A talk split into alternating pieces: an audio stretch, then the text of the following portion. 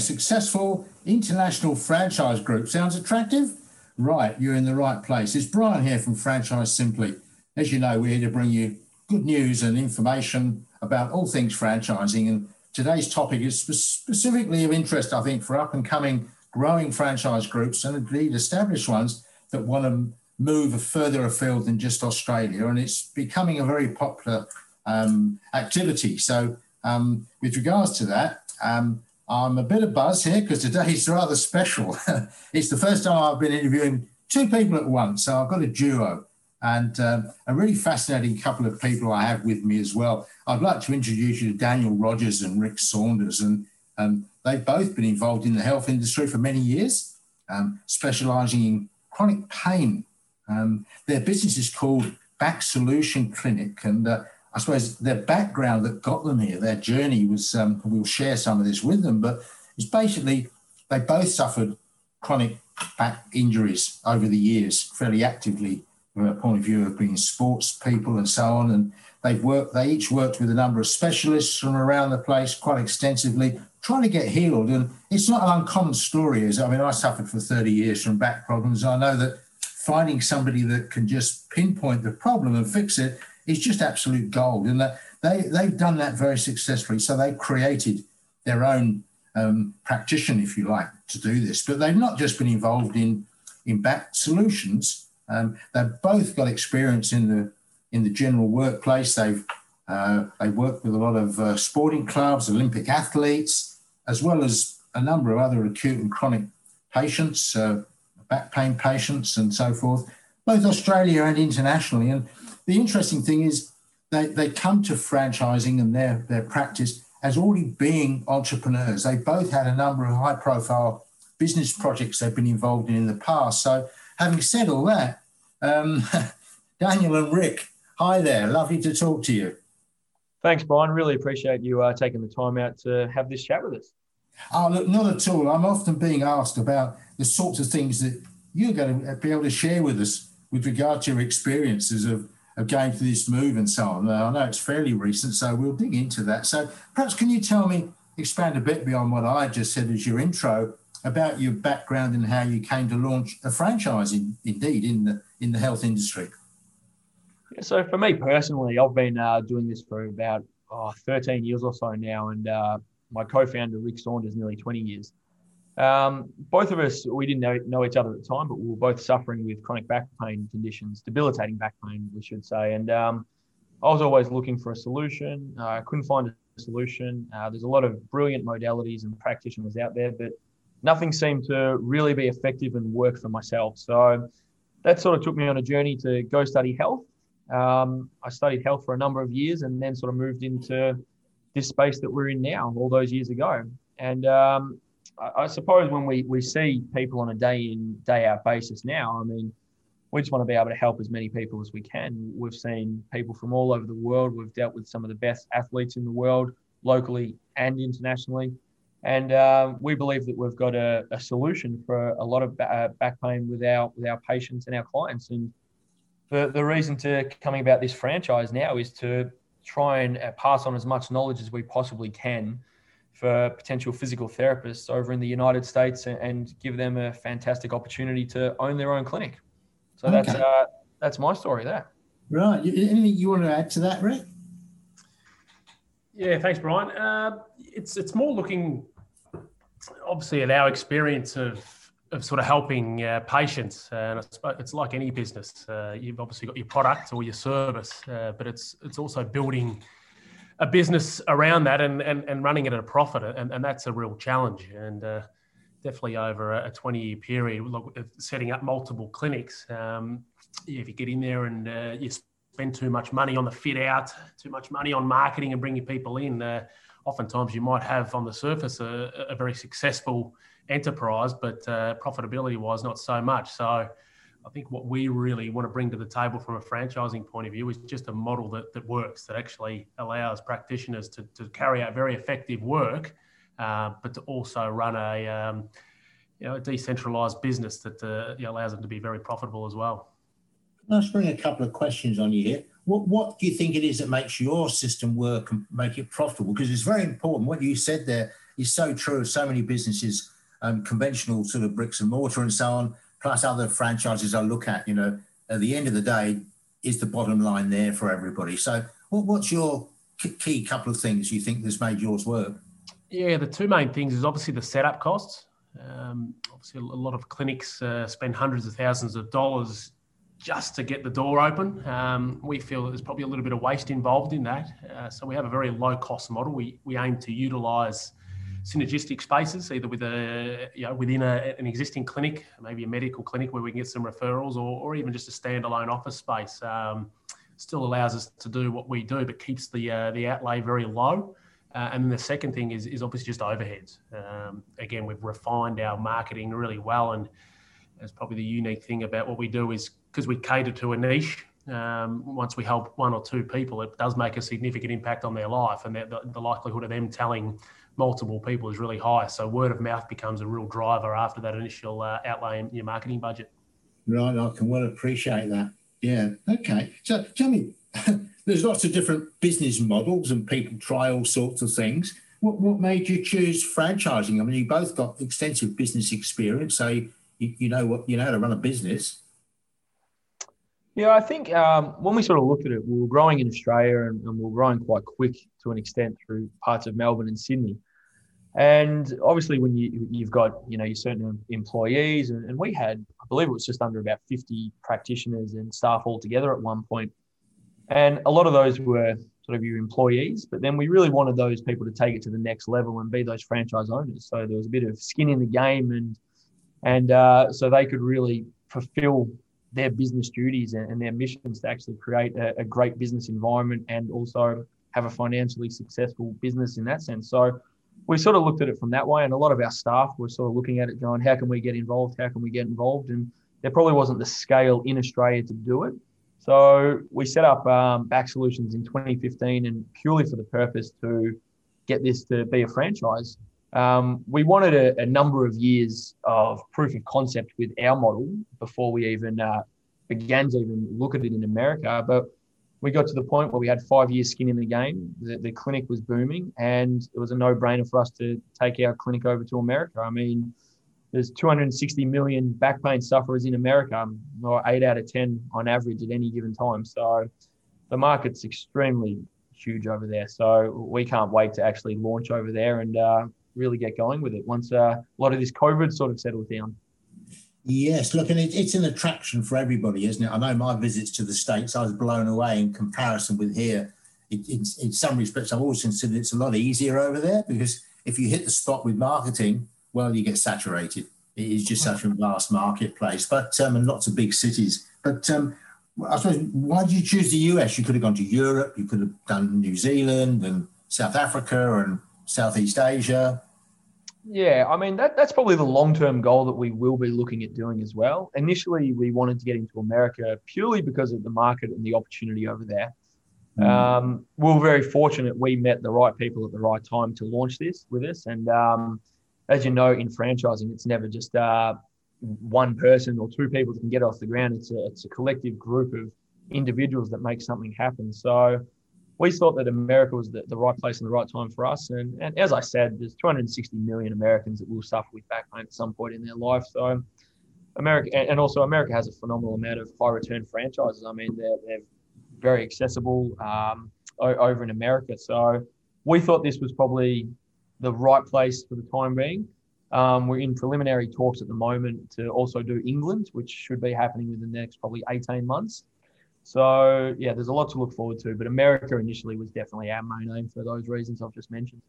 Yeah, I don't know what experience has been, Brian, but it's yeah, we probably felt culturally um, it's quite normal for businesses to expand with the franchise model over in America. We probably felt that more so than definitely here and, and, and even to in Europe.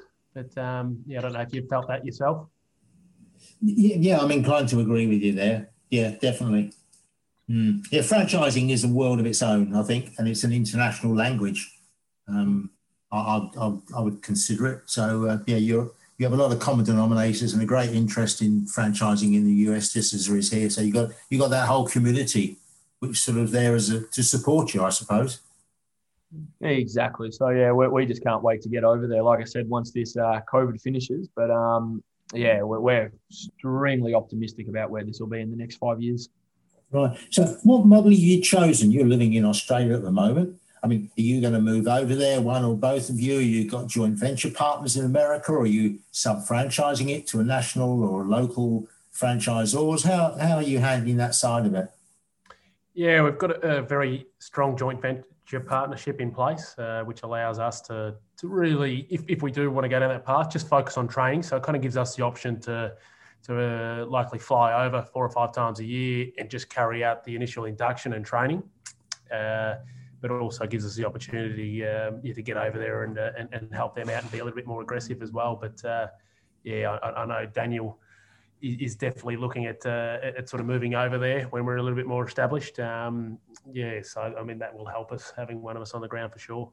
Right. So are they are they established practitioners? Have they got uh, clinics or whatever themselves? Are they in the same space as you guys, or what? No, no, no. They, they specialise in, uh, in in launching and franchising new operations. So yeah, we sort of thought, all right, well, our skill set to the table is obviously the clinical side. Um, you know, we've had some experience dabbling in uh, in franchise, and we really like that model. But uh, we we really sought out not so much a consultancy type arrangement, but more yeah, people with runs on the board, but uh, but have that full yeah full operations in place, but uh, yeah, very much specialise in the franchise expansion model. Okay, excellent. So, so we, we've all had mixed experiences in the last twelve months, and you you more so than anybody else, I suspect, or more than any. Um, and you're based in Melbourne. That alone in Australia's sort of probably you suffered the brunt of it. Um, and uh, and of course then trying to establish yourself over in the US where uh, you know the issue continues. Um, well, how's that been? I mean, what's your experience been as far as that's concerned? It was interesting to say the least, um, especially like you said, being in Melbourne. But um, we were actually over there in March last year, so we were dotting all the i's, crossing all the t's. We're on the brink of signing all the contracts, ready to go. And um, very fortunately, I've got well, we've got some pretty good contacts over in Australia, and they said you better get home really quickly because they're about to shut the borders and uh, we are actually in Denver at the time, and um, yeah, we got the phone call. You better get home. You better get home. And uh, we didn't actually get a chance to sign everything there and then. Uh, we just had to get home because they locked the door, locked the doors to Australia. I think two or three days later. So yeah, it's it's made it interesting. Um, I think in one way it's been a blessing in disguise because we're very very confident in our systems and our process. And obviously, in the industry that we're in, uh, pain doesn't discriminate. Uh, physical therapy in America is an essential service.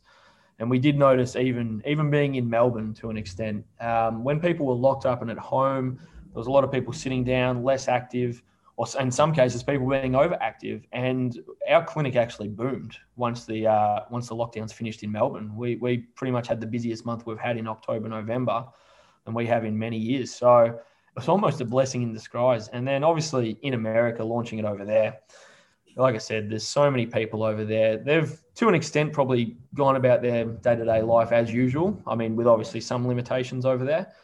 But um, yeah, we're just really confident of our system, our process, our business model.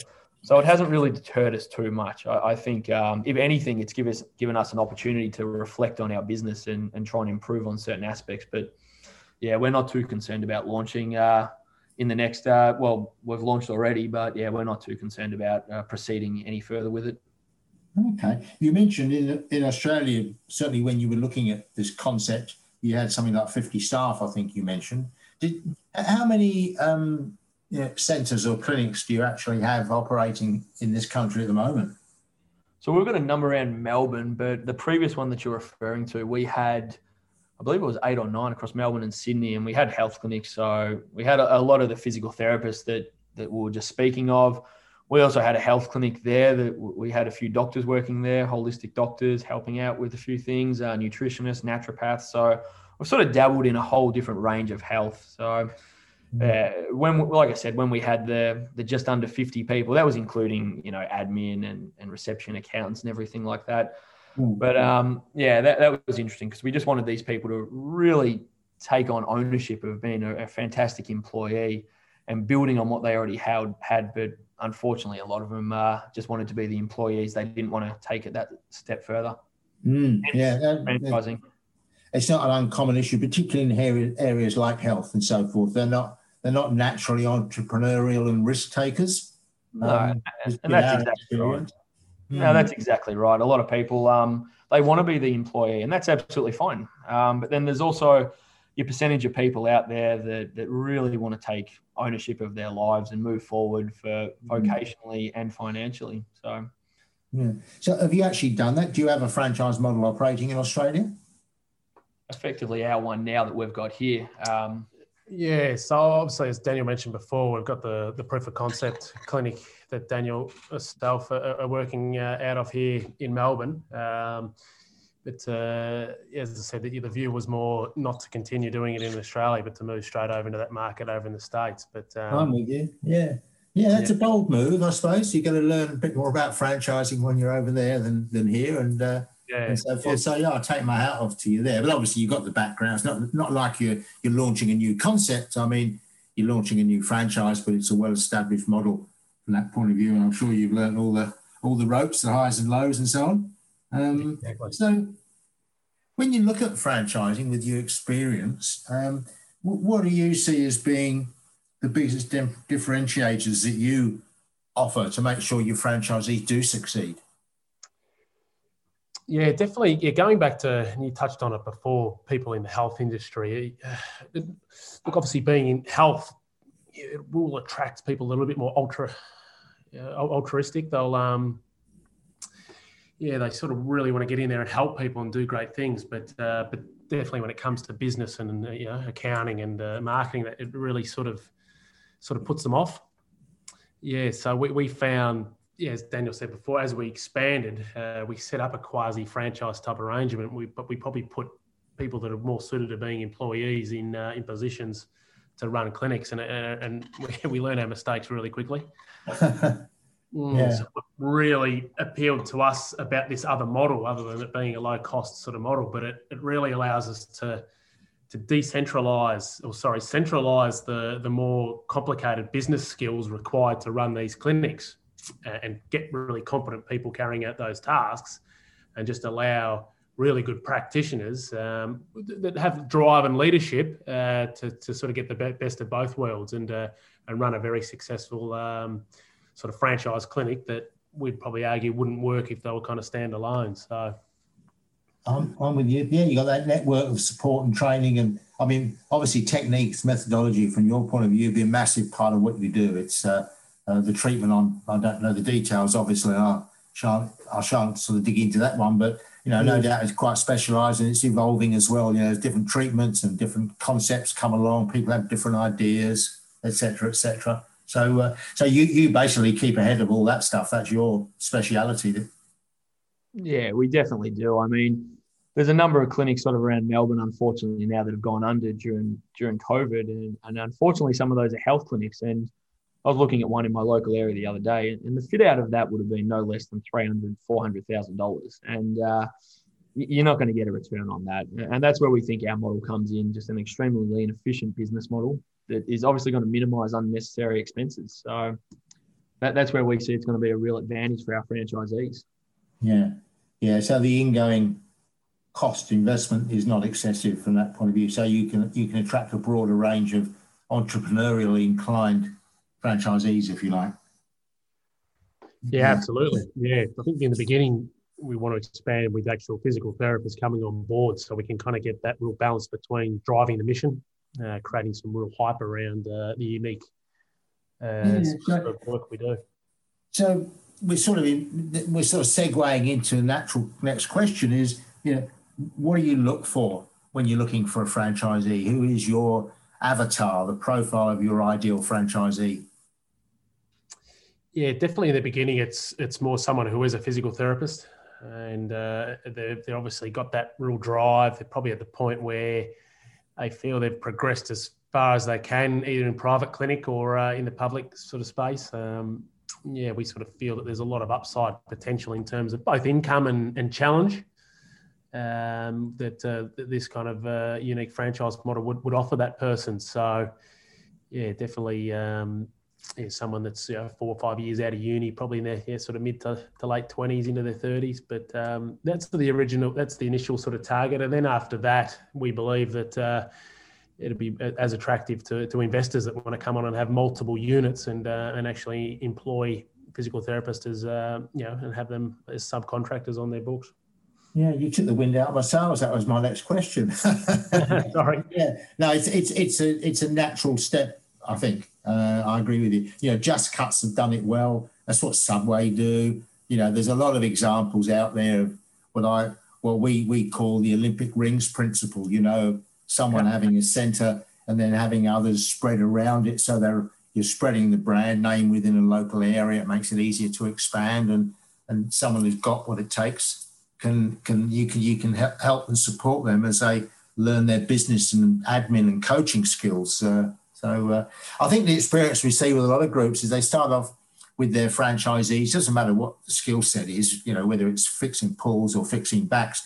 It's actually them doing the job initially. You're training them becoming technicians, but once they get beyond that level, if they've got the aspirations and the skills for going further, it's actually more of business coaching and business management and financials and all those sorts of things that you, you know, you will need to lead into to help them grow because they're your entrepreneurs, aren't they? Yeah. No, you're absolutely right. Okay, so um, if you're doing this again, I mean, it's early days, so perhaps it's premature to spring this on you, but you've already shared some experiences of what you learned here trying the model, but in a corporate method, in a corporate sort of environment, and finding that it didn't work in the way you'd hoped it would. So you've already learned that one. But I suppose there are other things. If you were doing it again, what would you do differently? Yeah, I, I think um, being involved with the right people at the right time and just having clear KPIs for you and the people that you're working with, so you're all on the same page. Um, I think to answer the question about franchising, I wish understanding, you know, franchising now. I wish we had done this ten years ago because the opportunity, not just for your franchisors, but the franchisees, is is phenomenal. It's one of the best business models you can look at. But I think definitely having the the right people on the bus from the beginning and uh, having the right amount of support within your organisation and working with those people for one common goal and, and everyone being on the same page, that'd definitely be my uh, my piece of advice. In, in, if I had to do it again, right. definitely. Um, I, I, didn't do any research to check on this, but are you members of the Franchise Council of Australia?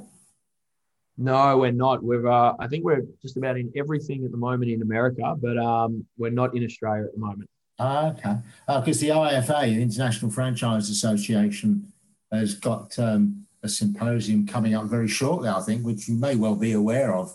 But uh, yeah, I did. Yeah, there's a lot to be learned at those sessions. I think it's mainly online, but not exclusively this year. So you can access yeah, that. Okay. I think a lot on, online, but yeah, we've uh, we've been going. I think it was about when we looked at this a number of years ago. I believe it was 2016, 2017. We went to a number of different uh, conventions that were having all these expos.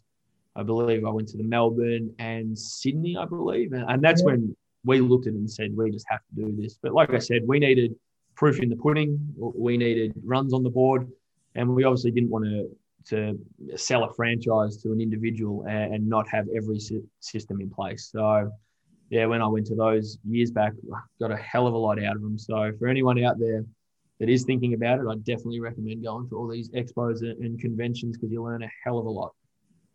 Yeah, in fact, they're back up this year. Last year we certainly missed because we normally go to them all, and uh, hey, they're back up running. So the first one's in Sydney on the 26th, 27th of March, 2021, I think, and then we're off around the country. So uh, good. Look, we may have even spoken then because we're there every year. if we're allowed to leave the state, we'll be there. oh, I do come by stand uh, D25. we look forward to seeing you. So, um, anything else you'd like to add before we just wrap up? Uh, no, look, if, if anyone is out there in the United States that is interested in, in what we're doing, if you're a physical therapist or, or an investor that is looking for a low cost business model with low overheads, then uh, please feel free to contact us at Back Solutions. Uh, we've got a tried and proven model across Australia and franchising, franchising into the United States. Like I said, with the estimated 260 million people in America that will suffer or experience back pain at some point in their life, we think we've got a, a pretty solid model and we can definitely uh, work well together. So you can visit backsolutionclinic.com or backsolutionsfranchise.com or email us at info at backsolutionsfranchise.com. Okay, I'll share those um, in, in, in, our, our newsletter we send out so that the, those addresses are there. Okay, look at it. So if anyone wants to have a chat to Daniel or Daniel um, or, or to Rick, uh, do get in touch with them or otherwise contact me through my usual phone numbers and emails and through the website, etc. I'd love to do that. Love to hear from you. Look, guys, thank you so much. It's really been interesting. It's great to hear someone who's taken a slightly different path into franchising. Because um, I think the way you build up your experience and your knowledge and then applied it is really important. And and I'd be with you in your shoes, having franchised a few times myself. That yeah, you look back and say, why didn't why didn't I do it ten years ago? And I think to anyone listening, you know, it does, particularly in these times, opportunities in the next couple of years are going to be vast across the world.